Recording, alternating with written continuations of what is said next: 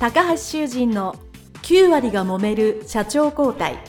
2代目社長のための事業承継の極意。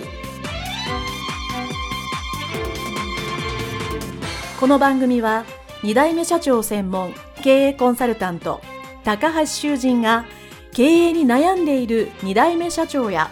これから社長になる後継者に向けて経営力を伸ばし会社を引っ張れるリーダーシップを身につけるための番組です。これまで数百社をコンサルティングした実績から2代目社長ならではの悩みを知りその解決のための独自理論によって2代目社長もまた従業員も幸せに仕事ができることを目指した内容です。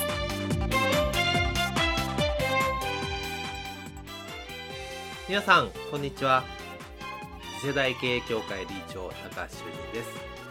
本日は祝300回記念厳選インタビューセルフカバー解説第2弾をお伝えをさせていただきたいと思います。よろしくお願いいたします。今日が300回記念ということでリスナーの皆さんに本当にお聞きいただきお世話になってですね300回6年させていただきました。いや本当に始めた当初こんなに続くとは全く思っておりませんでしたけど、やっぱり皆さんが聞いていただいて、ダウンロード数を見たり、もしくはメールとか直接、ポッドキャスト聞いてますよっていうのを言っていただくと、本当にこう励みになりますし、そしてまた、いろんな方のインタビューですね。これなしにこの番組は成り立たないので、私の申し出にですね、心よく、事業承継これから迎える後継者、後継社長のためにお話しいただけた後継社長の皆さんにですね、本当に心より感謝申し上げたいと思います。今日は300回記念ということなので、これまでを振り返ってですね、厳選して4つのインタビューについてですね、改めて聞きどころを解説しますので、最近ね、リスナーになられた方も多いので、ぜひ聞いていただければいいと思います。ちなみにこのセルフカバー解説が第1弾というのはこれ200回記念の時に出まして、そこから約2年経ってますので、まあそのあたり、もしくはさらにね、もう少し昔のも含めて4つお話をしますので、ぜひぜひ聞いていただきたいかなと思います。まず1社目がですね、株式会社宮地豚ですね、宮地社長のインタビューですね。宮地社長ですね。まあ私のインタビューを受けていただいたたくさんの方がいらっしゃるんですけど、テレビにも出たりですね、かなり有名な方なので、ご存知の方もね、多いと思います。宮地豚っていう自分の家の名前の豚を生産、まあ育てて、宮地豚というブランドにして売ってらっしゃるというですね、本当にすごい方なんですね。そういう自分の名前をつけて売るっていう文化がない時からやられている方なので、非常にね、話の内容もギュッと。もちろんお話もね、カンブリア宮殿出たりするので、お話も上手なんですけども、非常に聞き込まれる内容でしたので、ぜひね、聞いていただきたいと思います。で、その中でですね、ちょっとだけ聞きどころをですね、お伝えしますと、宮地社長といえばですね、農業、まあ、農家がですね、かっこよく感動して稼げる。そういうのにするんだと。要するにもうこれが大前提、大きな理念としてあるわけですね。そして、ご本人もインタビューの中でおっしゃっていた通り、お父様がやれてる豚の生産ですね。それはそれでいいんだけど、でもそれだけだと自分としては魅力がなかった。でも、よくよく考えると最終的な製品、お客様の食べられる口までプロデュースできる。これは非常に魅力を感じたと。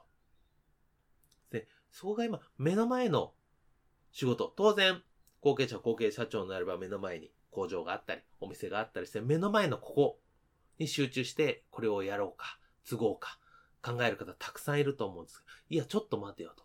もう少し広い視野。俯瞰的に見ると、お客様のところであってもしくは逆に製造とかね、川上の方に何かしらあるとか、そういう広い目で見たとき、ここまで仕事じゃないかと。そこまで関われるんじゃないか。すでに今目の前にあるとこをさらに広げるっていう発想をですね、小宮地社長がピンと来たわけですね。まあ、こっから宮地豚を作って、そして売るっていう行為を、今までは流通に流して終わりというのを、ご自身で注文取ってきて、買うのはこのルートで買ってくださいというのをですね、やったわけですよね。これはすごいなと。後継者、後継社長の方がですね、成功する、うまくいくところの第一歩はですね、やっぱり顧客を開拓する。新しいお客さんを自力で取ってくるというのがですね、他の皆さんのインタビューでもね、あるので、この宮地社長としてはですね、そこをされたと。ご自身が得意だったっていうね、もちろんあると思うんですけど、そういうマーケティングを使って顧客を使ってきたというのが非常に聞きどころだと思います。あと一つ面白いのはですね、自分がよしと覚悟を決めて、じゃあ頑張ろうと思ってですね、実家に帰ったら、自分の弟さんのが先に帰っていたということで、これからの授業承継は早いもん勝ちだよと。もぐもぐしてたら、兄弟に先に越されちゃうよと。いうことをですね、このインタビューの中でもですね、おっしゃっておられましたので、そこもね、ちょっと楽しく聞けるポイントだと思います。二つ目、二社目はですね、日本オリーブ株式会社、服部義郎社長のインタビューですね。まあ、岡山県牛窓っていうところにあるんですけど、この服部社長のオリーブ園まで行ってですね、インタビューをさせていただきましたよ。本当にいいところだな。景色がね、非常にいいところだったんですね。その、服部社長の場合ですやっぱ、もう全編通じて、このオリーブというものを世に知らしめるんだというのです。やっぱり、おじい様の代からですね、脈々と続いてるその理念というか信念というか思いをですね、ちゃんと引き継いで、で、このオリーブの本当の価値を世の中に知らしめるんだ。それが仮に自分の命の途中でも構わないのでやるんだと。そしたらその次が繋がるっていうですね、もう自分のその次まで考えてるというところがですね、これは服部社長のその理念というか覚悟がですね、飛び抜けてるなと思いました。で、聞きどころとしてはですね、この服部社長の社長になった前後ぐらいの最初の課題というかですね、ぶち当たった壁として、社員のために良かれと思っていろんなことを改善した。本人おっしゃってたチョコ改善、チョコ改っておっしゃってたんですけどね、ちょこっとだけ改善する。そしたら会社が良くなると。そうするとみんな喜んでもらえるから、これは絶対いいと思ってやって、一時、ちょっとだけ喜ばれたけど、後で結局、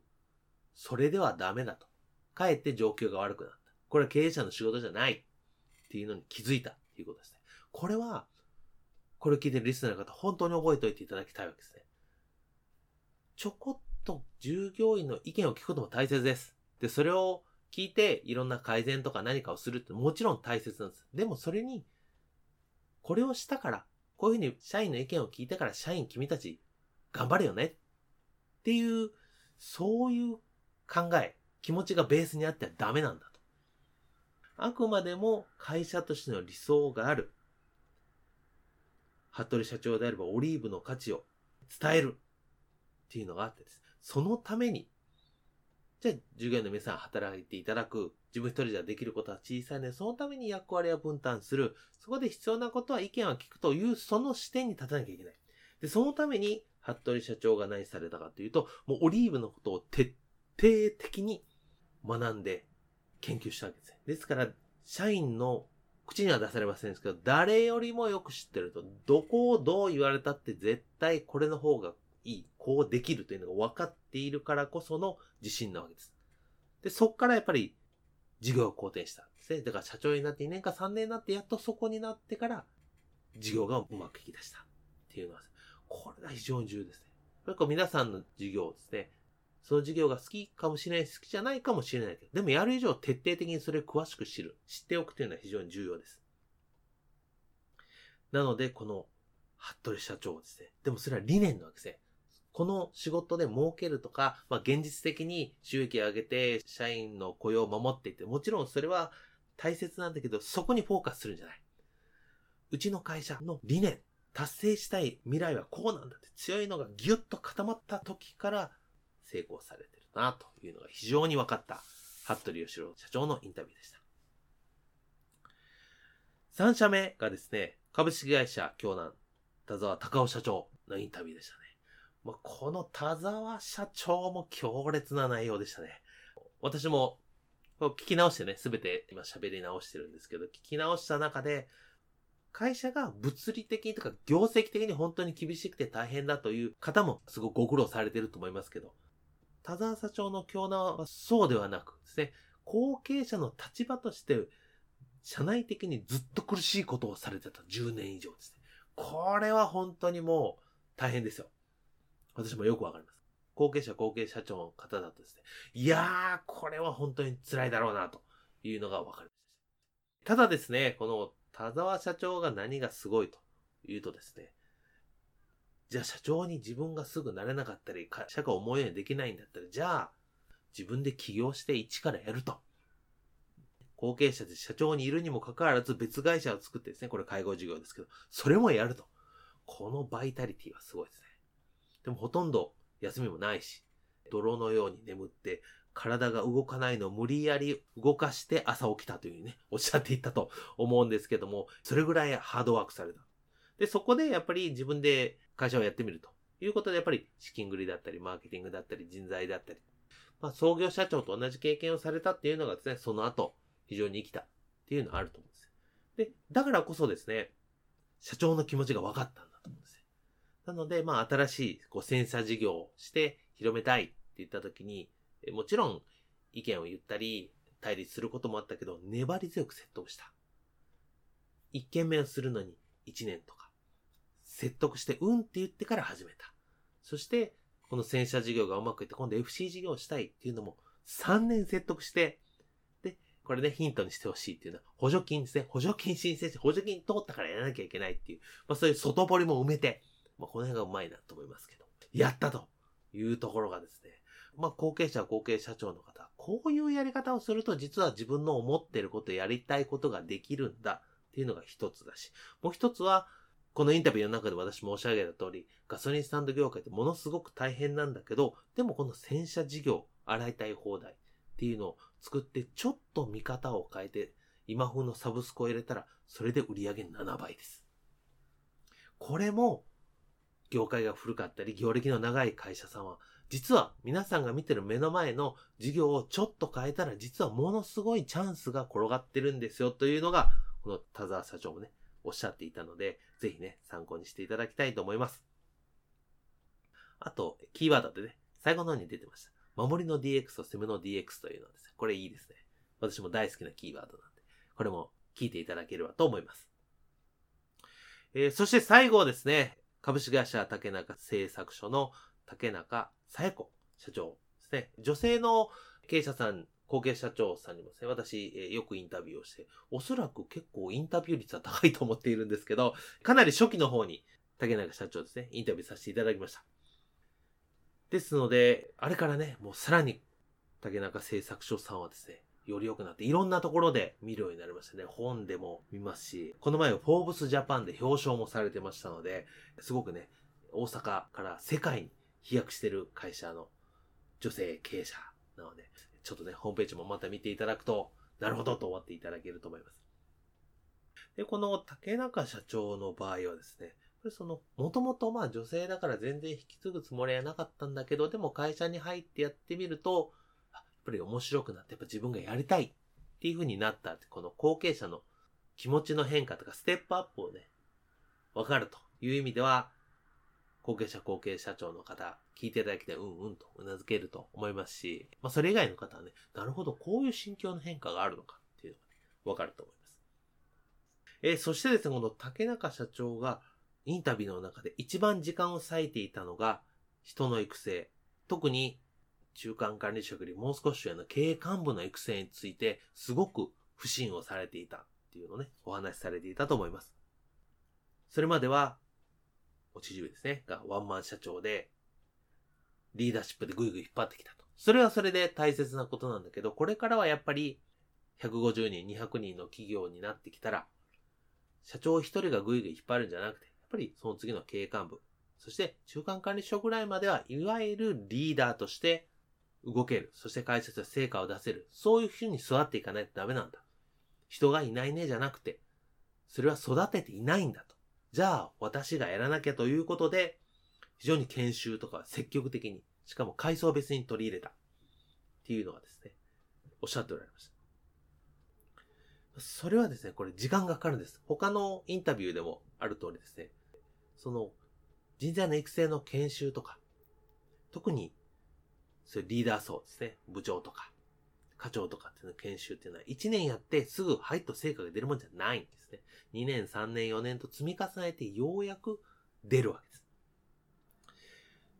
なので、それをじっくり腰を据えてやるというところがですね、竹中社長の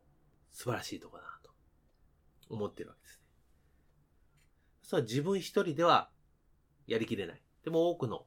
仲間を巻き込まなければっていうのは、まあ、後継者、後継社長の方必須ですから、特に自分よりベテランの方もたくさんいらっしゃる。そういう時にやっぱりどういうふうに振る舞うか、やっぱ研修、教育、人材育成、どう取り組むかという意味では、この竹中社長のインタビューですね、非常にヒントになると思います。はい。ということで、今回は、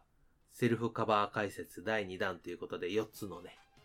会社さんをご紹介させていただきましたので、まだ聞いてない方はですね、ぜひ聞いていただくとですね、非常にあの、楽しい内容になってます。もちろん、今日解説したような非常に重要な部分っていうのがあるんですけど、お話自体は皆さん、面白おかしく、ね、ご苦労もあったと思いますけども、だからこそ今、うまいこと言ってるからこそ、そういうご苦労も話せるという状況になっているかと思いますので、ぜひね、聞いていただければと思います。それでは、300回記念の回、これにて終了したいと思いますので、また次の番組で皆さんにお会いしたいと思います。それではどうもありがとうございました。失礼いたします。